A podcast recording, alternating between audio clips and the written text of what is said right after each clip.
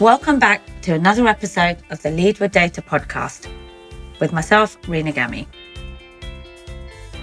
In addition to being a podcast host, I also lead a business intelligence and data analytics recruitment practice. This is the podcast where I bring you some of the most talented data leaders who have contributed in significant uplift of BI and data analytics capabilities in some of the most progressive organisations across Australia. I want to share the stories of their careers, challenges they faced, and the reality of how the recent pandemic may or may not have impacted their roles and responsibilities in their current organisations. Here's where we get to learn what some of the professionals in this field are doing right now. Welcome back to another episode of Lead with Data. On the show today, I'm joined by Clare Kitching.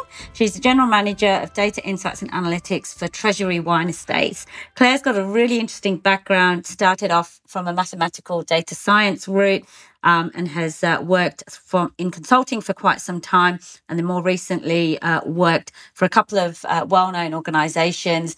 We talk today about a topic um, which I think will be really relevant to everyone that's listening, uh, very much around um, building the protocol and patterns when delivering data projects. Now, this just doesn't apply to data transformation projects. is also applies to your traditional internal data function as well.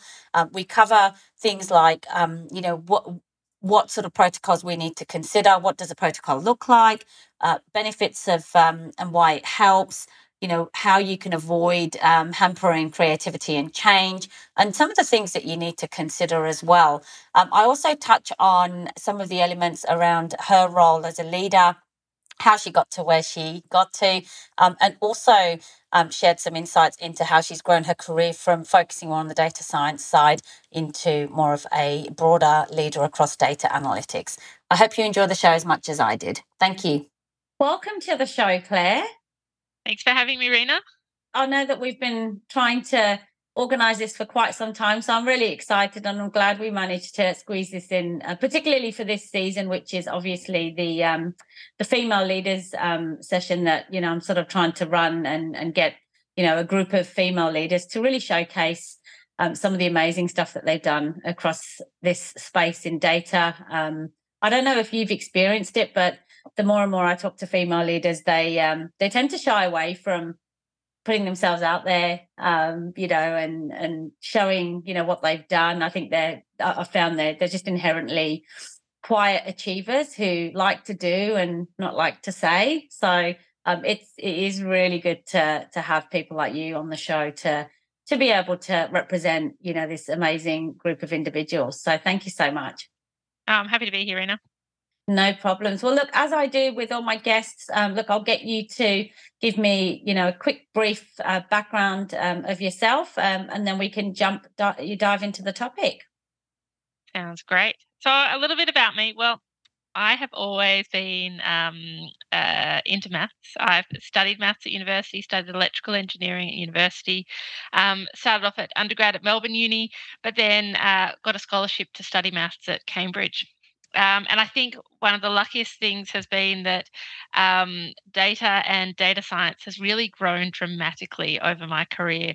So after Cambridge, I uh, worked for McKinsey and Company based out in London and when I joined, they were saying, "Look, we're just about to start up uh, our our data practice here, but come and join, and and it's going to start to grow." And so I spent the first five years at McKinsey working on sales and marketing type projects, working as telcos started to think about how do they predict churn, how do they uh, prevent churn. Mm-hmm. Um, and also worked across many industries around retail, uh, manufacturing, oil and gas, um, and then was very lucky that uh, McKinsey acquired Quantum Black, now their um, AI arm, and moved to help that one grow. So when I started there, there were 40 people, and when I left, uh, over 400.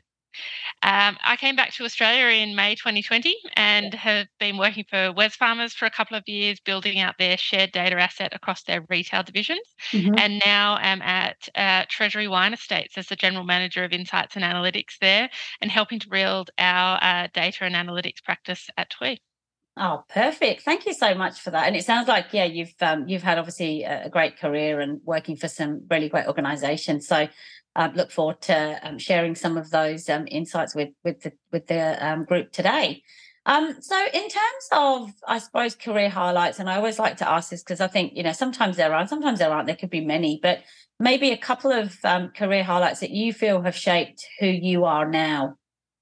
Yeah, if I look back, there's probably been three which I can point to. Mm-hmm. Um, the first one was a few years into my career, and I was on a really big project on promotion optimization for an American grocery retailer. And it involved technology as well as training and change management. And that whole project really showed me that the scale of teams involved in data science and analytics projects is immense, but also that there's a role for everyone. And so, no matter what you enjoy, you can find um, what you want to work in and go for it. I think the second big part of my career was coming back from my first maternity leave. And this was a real eye opener. I went on maternity leave for seven months. Mm-hmm. And before I went, the large corporates were not using any open source software. By the time I came back, R and Python were yeah. um, being used by everyone, and like you even had major UK banks allowing this this development, and it really showed me that the area of data and data science changes a lot, and you really need to get skilled at learning um, and really be be open to change and adapting to that. And I think the third career highlight was really joining Quantum Black.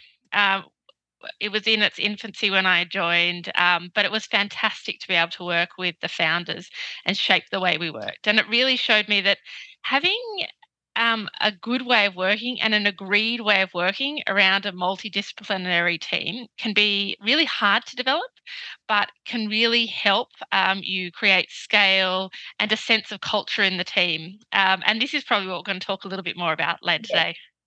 Perfect, perfect. And look, I suppose um, based on um, you know the the sort of theme of this particular season, which is around you know female leadership um, and, and taking those lead sort of roles across data. At what point in your career did you sort of identify that you know you were ready to take that move, or, or what was it that sort of led you into taking more sort of management leadership level positions?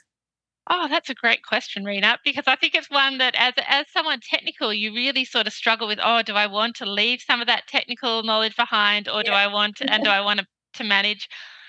I think um, it was uh, sort of midway through my time at McKinsey, working out uh, how do you have more impact with what you're doing and being able to shape shape things. And I think working on a couple of big projects, seeing that actually, as you sort of step up into a management role, you can shape how things are done and have a different voice at the table. And I think my time at Quantum Black um, in the first sort of six months there really cemented uh, being able to um, it helps shape how how a company can grow and how how the culture can grow and I, and I really enjoyed that. And I think now it's about how do I find the best leadership style and and keep on adapting to that as as the teams adapt and our as our um, sort of goals adapt as well. Yeah yeah. And what would you say to somebody who's probably and, and very common i think you know when you're going from being quite hands-on quite technical to wanting to take that leadership or next position where you're probably not so technical and involved um, what would you say to somebody who's kind of a little bit torn between that? What advice could you give them in terms of being able to let go? well, I think the first thing is one, give it a go because if you don't like it, you can always go back. you're not, you know, your, all your years of technical knowledge are not going to um, to leave you. Uh, and I think the second one is to really step back and appreciate the different technical depths that your team will have. Yeah. I remember the one time with a team at Quantum Black and and having an idea of how I had an idea of how things should be done, but having a discussion with one of the senior data scientists and them coming up with five different ideas, which I would never have thought of. It was really amazing to see, oh, actually, when you bring more people into the problem solving, you can get much more creative answers. Yeah. Oh, fantastic. Well, thank you so much for that. Um, and look, you're obviously clearly really passionate when it comes to, to data and, and you know you, you've been involved in some really exciting projects um, what are the things that you're most passionate about um, when it comes to data i guess I love working in this field because of the pace of change. Mm-hmm. Uh, you just see yeah. see it move so quickly. You need to learn. You need to find out more, um, and and you'll you'll never be like this technical expert around everything. so actually seeing feeling like the need to constantly um, keep up, I quite I quite enjoy. Yeah. And I think the second part is seeing how ways of working change. It can take a long time to get people around you to sort of um, get on board, and, and it can feel like it's insurmountable the effort that's required. Yeah. But I think you you see this slowly, slowly, and then all of a sudden a step change, and it's really good to look back and say, "Oh, actually, you know what? Six months ago, people weren't doing that, and now we've been able to um, make that happen." And I, and I like that. Yeah, yeah, no, definitely, definitely. And it's such a growing field. And I think organizations, um, and this probably ties in quite well with, with some of the stuff we're talking about. A lot of organizations are going through these big data transformations, big projects, and, and you hear of ones that have gone really well, um, ones that haven't gone so well, ones where they adopted a new technology and then realized that's not the technology for them. And then they've gone through a very expensive exercise and then gone back to the drawing board to understand what the business actually needs. So I think there's varying versions of how these projects sort of end up transpiring. So, um, you know, I think, uh, yeah, absolutely. It's constantly changing. And one of the discussions I actually had recently with one of the, the leaders that I was talking to was how do you continue to demonstrate to the business, um, you know, the, the, the need to continuously evolve your technology, but how do you also, how do you also avoid the the expense and the cost that goes with that. Like that's something that's quite challenging i think because of how quickly things are changing. Um, yeah yeah and it's also eh, how quickly things change and do you know what? It's about having some of the basics in place to be able to adapt and change as you go. Um, but you are right there is this continual question of actually how do, do we um, uh, do we really need to change or do we just sort of slightly build on what we what we have? And, and that is a tricky one and i think each company in each different situation will have a different answer for it. Yeah definitely definitely. So i suppose in terms of the, the topic that we're sort of going to talk about today is really around um, you know driving um, and delivering successful data projects and building protocols and patterns that can help you do that. Um, so when you talk about building protocols and patterns. What do you actually mean? Well, let me give you an example away from um, data science. So, when my daughter was quite young, she had to have a really serious operation. So, we went with her um, uh, into the um, just before she was going to surgery and was being put to sleep. And in that room, there were several people, probably about 10, mm-hmm. each with their own set of skills um, to bring. However, um, what went, went on there was that you had one person going through a checklist of, of seemingly basic but quite important pieces. Let's check the name of the person, let's check the side of the body we're operating on, so on and so on. And this is an example of having a protocol, a series of tasks and responsibilities um, that, are, that are spread across a team, that are documented to get things done, and people know their role. Um, so if I carry this over to data science, I think um, in a lot of projects, you're going to have a big and varied team. Um, you may have slightly different use cases, but there's going to be a lot of sim- uh, similarities. And so while carrying over code can seem straightforward, or, you know, there's a lot of talk about patterns for data ingestion and things like that. We also need to find ways to carry over some of the softer skills and enable a team to do well um, in the way they work with each other. And this is what having a protocol is all about. And this can take a lot of forms, but it's really a combination of documented phases of a use case, templates to enable and facilitate work and meetings, um, and agreed ways of working between team members that have differing skills and backgrounds. Yeah, yeah. And and how and why do you think it helps? From a team point of view, it really helps you go faster and build on experience, right? Rather than having to always redo the basics. So, um, one of the things we found uh, at Treasury is that we want all parts of our business to sort of follow a same idea about how they're thinking about use cases.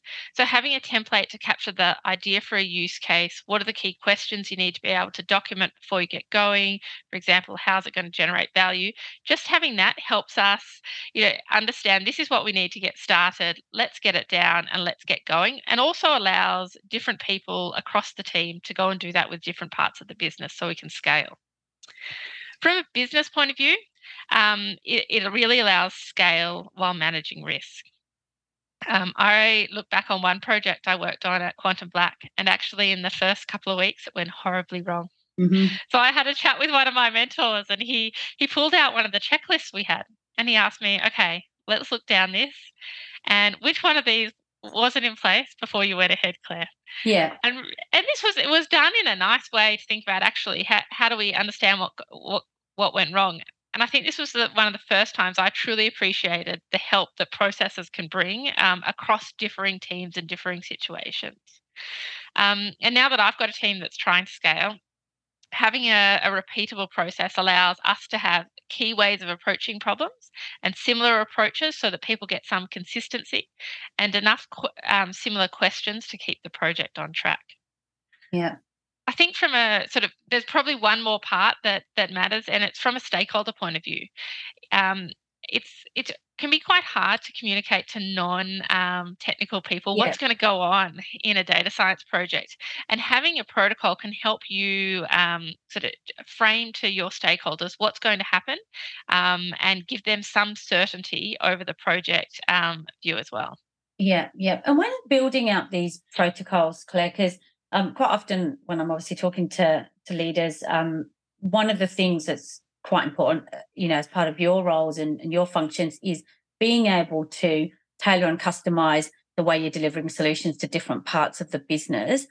How do you build a protocol that to some degree can be consistent, but doesn't then just feel like to the person who's doing it, like that they're just doing things for the sake of doing it that might not be so relevant to them. How do you build that? And because i think that's where a lot of leaders get stuck. Like it's it's it's it absolutely makes sense that having a protocol and a, a checklist and a process that you follow ensures that nothing gets missed. But where do they start? Like how do they know what could be a baseline protocol to begin with?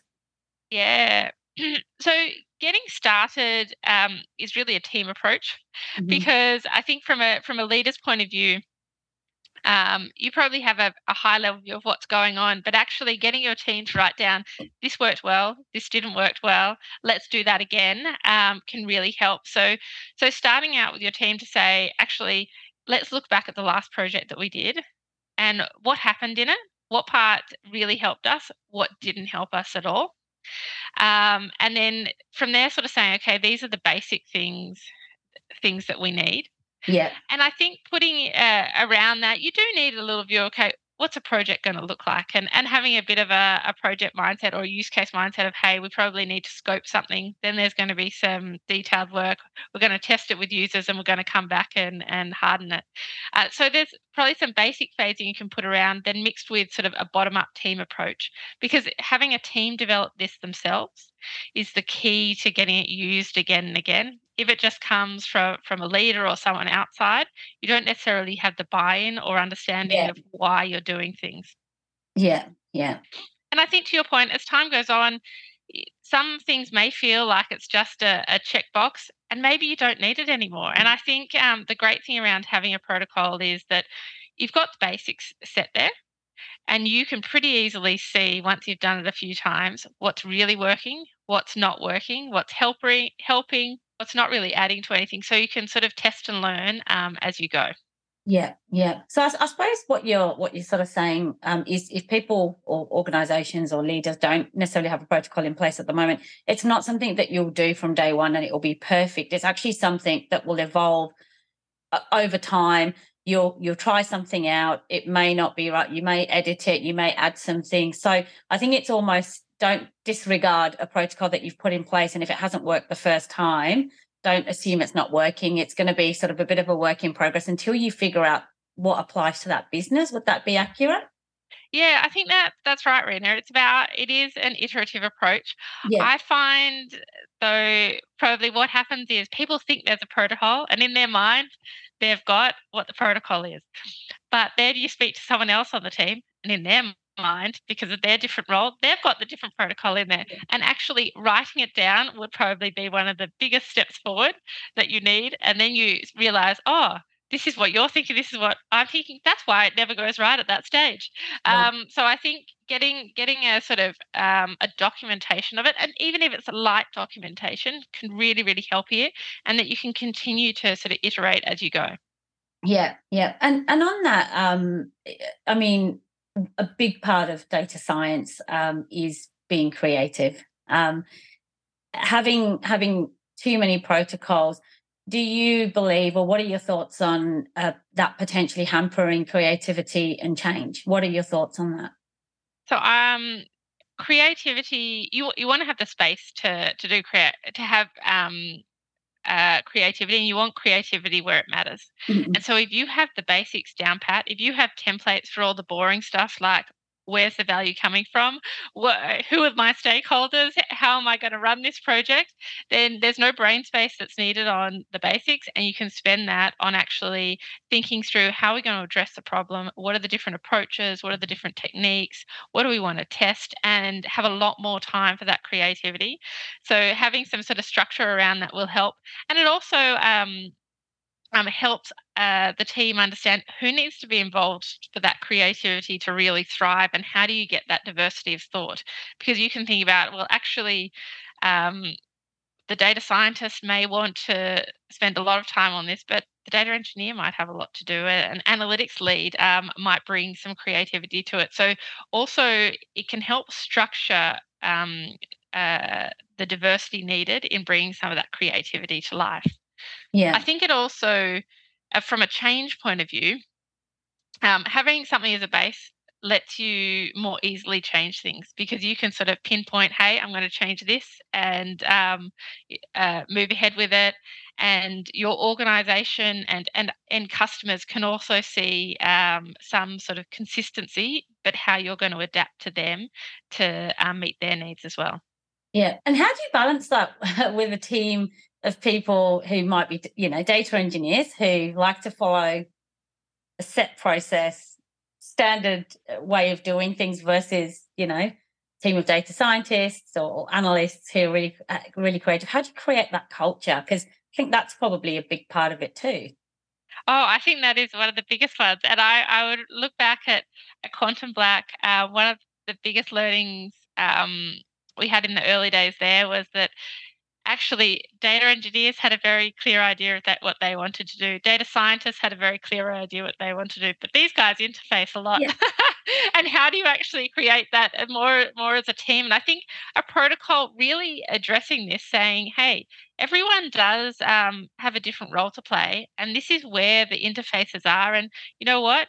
Decision rights around these interfaces are, are jointly made not not by um, one or the other and I think I reflect this is becoming more and more important as the term data scientist, data engineer, that people have very different views on what that covers.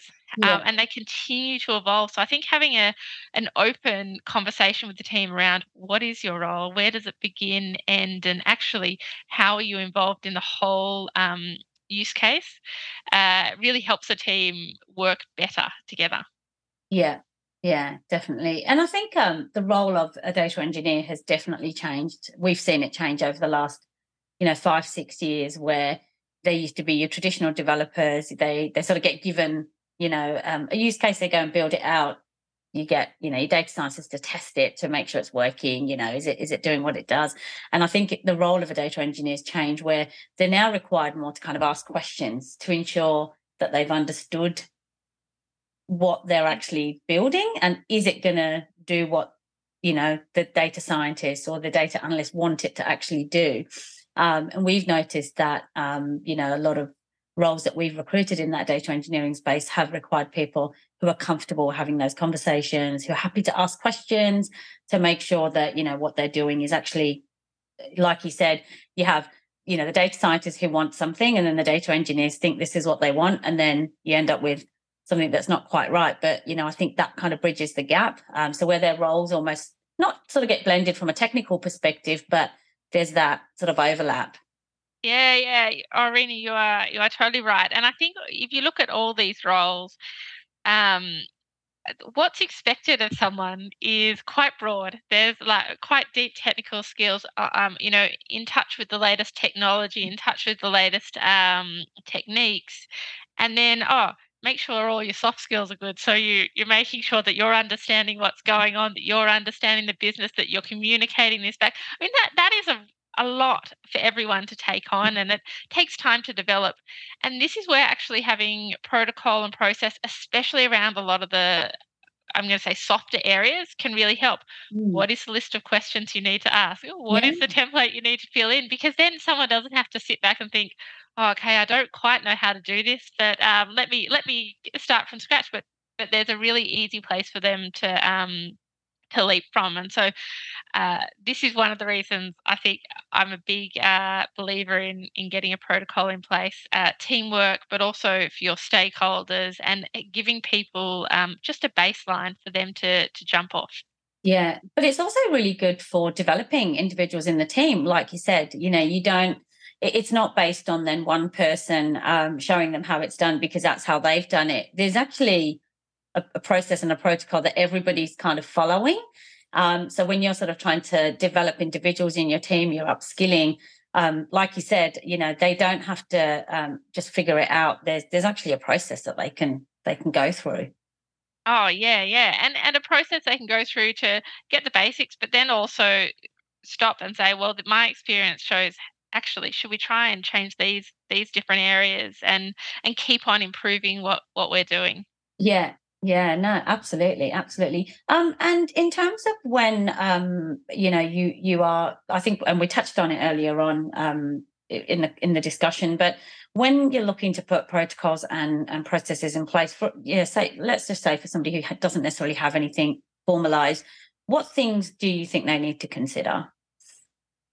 So I think a, a, few, starting with a couple of things to sort of watch out for and, and not not do. It would be there's no need to go overboard too early. So mm. start with something light, saying, "Hey, this is how we think we're going to um, run run a use case." Um, and see how it goes. And each time you do something, you can get a bit more detail and you'll see someone do it well and say, oh, let's take that as a template. And my view is that it takes probably three times of doing something to get a good pattern.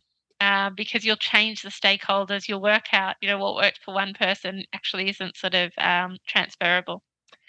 And then I think the protocol is is primarily for a team to work well together.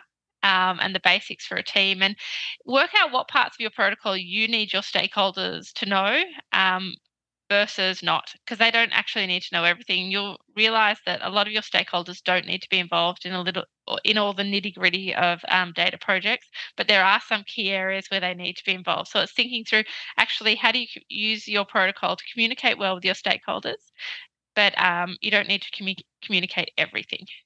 Yeah yeah because um, I think most people find it quite overwhelming because they feel like there's so much legacy. There's so many ways that people have been doing things for such a long time.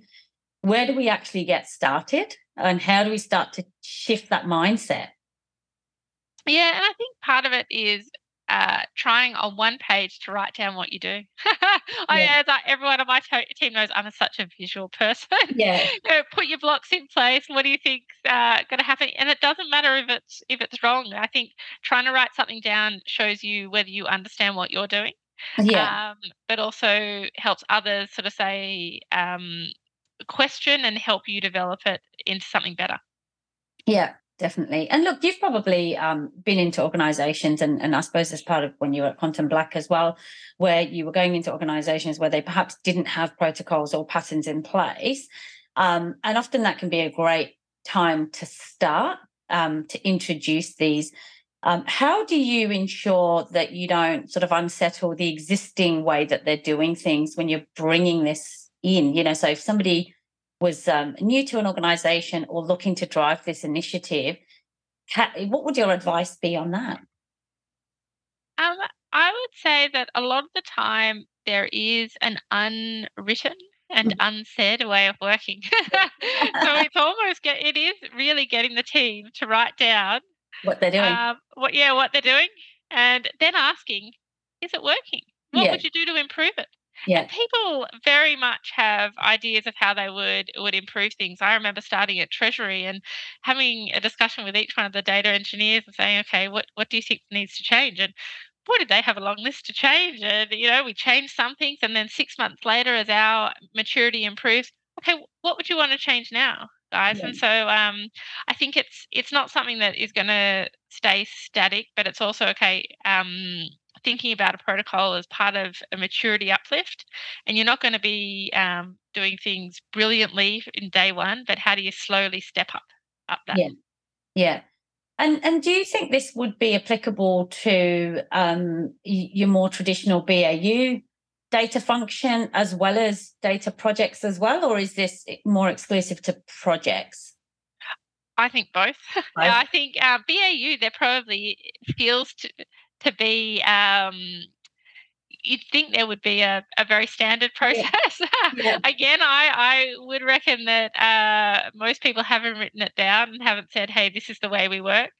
But uh, um, the, the benefit to from it from doing it from a BAU point of view is if you have a new stakeholder that comes in, hey, this is how we work generally.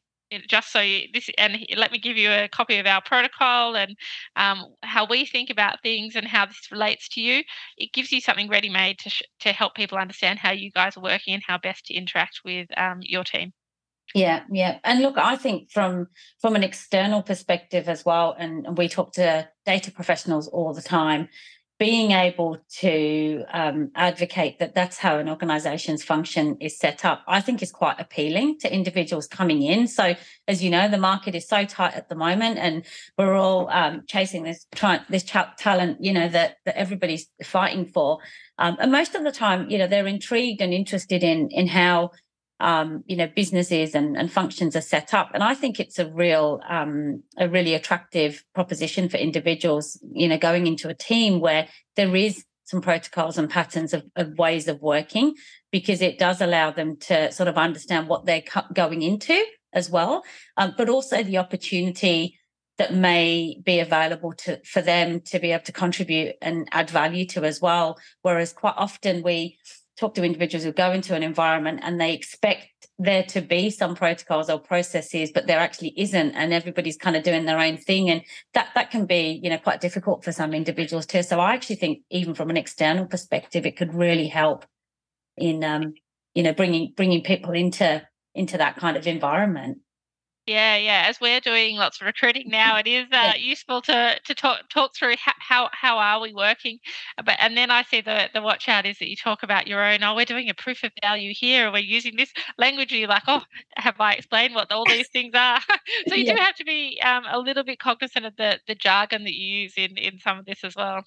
Yeah, no, definitely, definitely. Um, and look, uh, again, we, we touched on this before, but you know, this um, you know, space and and environment data is is evolving so much and so quickly. Where do you see it going over the next kind of three to five years, Clare? In, in your opinion? Oh wow, that's a big question. I haven't really thought about it, but how do you see it evolving? Whether it's in in in um, in terms of data science or machine learning or you know AI, or, or where do you sort of see it sort of evolving? Uh, so I think there's a there's a, a few different um, aspects on this. I think um, uh, one for I'm in a consumer goods company, and I think consumer goods we are a little bit behind the curve, just in terms of because of our um, data comes from so many different sources. So for in the consumer goods side, I think it is a real step change in the way our supply chains um, are, are, using more AI, more um, advanced techniques to to operate more efficiently, and then also how we're working with our customers and understanding our consumers better um, and and sort of sharpening up some of the skills there.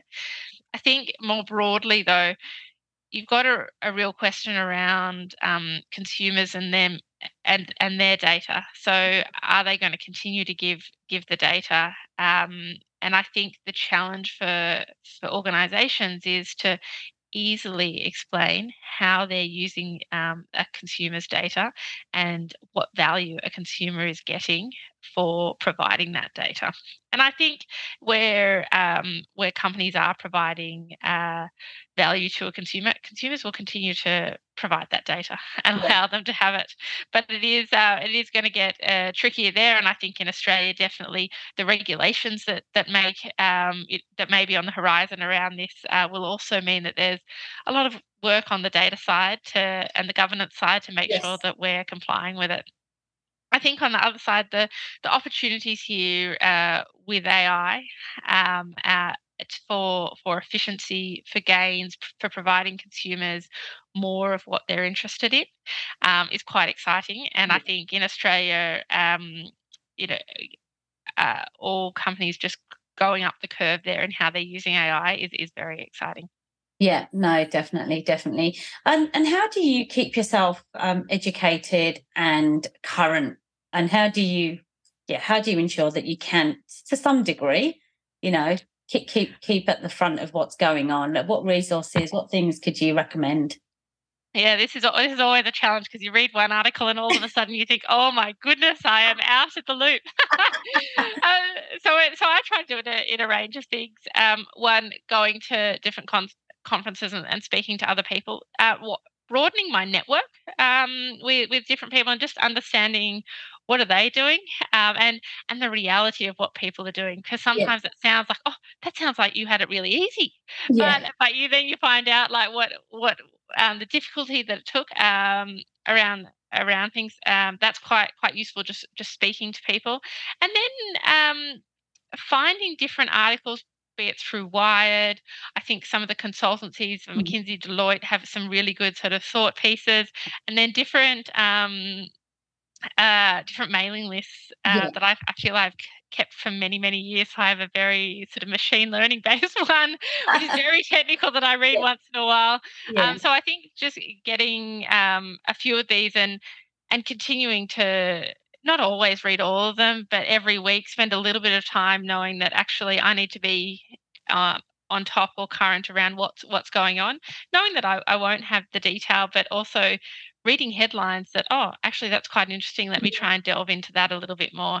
Yeah, so a real mix of everything, Rena, and I think that's one of the great things about this area is it's always evolving. You, you yeah. never feel like you're on top of everything, yeah. um, but you can always learn more, which is great. Yeah, definitely, definitely. And I think also by not getting too overwhelmed, like you said, around um, how much and, and how quickly things are changing, but really um, taking perhaps some of the, the things that are really relevant to what you're working on now, your organization, and the things that potentially could, that you could drive value through doing right now. Because i think otherwise it can get quite overwhelming. And it, it's uh, like you said it's a lot of it is about perception. You know this organization seems like they're doing a great job with this and then you kind of go but these are the challenges that they've had and actually they're not doing so well in this area. And think every organization has its challenges um, and um, it, it's just it's just making sure that you don't get blinded by you know what looks good on the surface but then how much actually goes into that and whether or not your organization is ready or whether you have the resources or the capability to achieve that. Oh you're, you're right Rena. And i think finding peers that you can have quite a good debate with is, is great. I've had a couple of um, articles where you read it and then you just have a chat to someone about it and they're like, oh no, I totally disagree with that. That's this is what's going on and this is how you do it and and i think that's um, quite useful because sometimes when you read uh, read articles about what's going on in in data science or ai it can seem very hey this is this is the best thing ever. Whereas actually, when you discuss with people who are in the industry and working on different things, um, you get a different side, and you can, can sort of start to see when will things work, when won't things work. Yeah, yeah, brilliant. Well, thank you so much, Clare. I mean, just so I sort of uh, I've understood it correctly, am I right in assuming you sort of come up more um, through that sort of data science field, and then now you're sort of uh, overseeing an entire function. So your data engineers, your analysts, your scientists. Is that correct? Uh, yeah, very much came up through the the maths and data science field. Uh, we don't yet ha- we haven't yet hired our first data scientist at uh, Treasury Wine Estates, but we'll be on the lookout very soon. But yeah, now I oversee the the building of our of our data platform, our data governance function, our data fluency, and and more insights and analytics. Excellent, excellent. And I wanted to highlight that because um, you know, I wanted to just demonstrate that even if you do come up that sort of um, data science route, you can still, um, you know, thrive to to drive and lead teams as well across across different areas, and not just be focused on one particular area. So, oh, Rena, I think that is a a crucial thing to to tell people. And, and in and I suppose my experience, there was no such thing as a data scientist when I um, yeah. started at work, um, or when I started at university. So I think the one advantage I've had over my career is, oh, just sort of make your own career and, and choose your path. And I, I do think um, you've got a lot of skills and being able to transfer ac- that across, be it from you know into more data platform, data engineering, or the other side into marketing and sales and more commercial or supply chain areas. Um, I think data um, is like allows you to have so many career options, and and that, that's one of the exciting parts of, of being in this field. Yeah, definitely, definitely. Well, look, thank you so much for joining me on the show, Clare. An absolute pleasure. Um, I mean, I, I often get um, listeners who, you know, comment and, and feedback on on the show. Um, if they wanted to reach out and connect with you on LinkedIn, are you happy for people to just connect with you? And if anybody wanted to ask you any further questions or bounce any ideas, things like that, you, are happy for, for anyone to contact you via LinkedIn? Yeah, sure, Rena. Happy to be contacted. Happy for answer more questions. Um, so thank you so much for having me um, on your podcast. Thank you so much, Clare.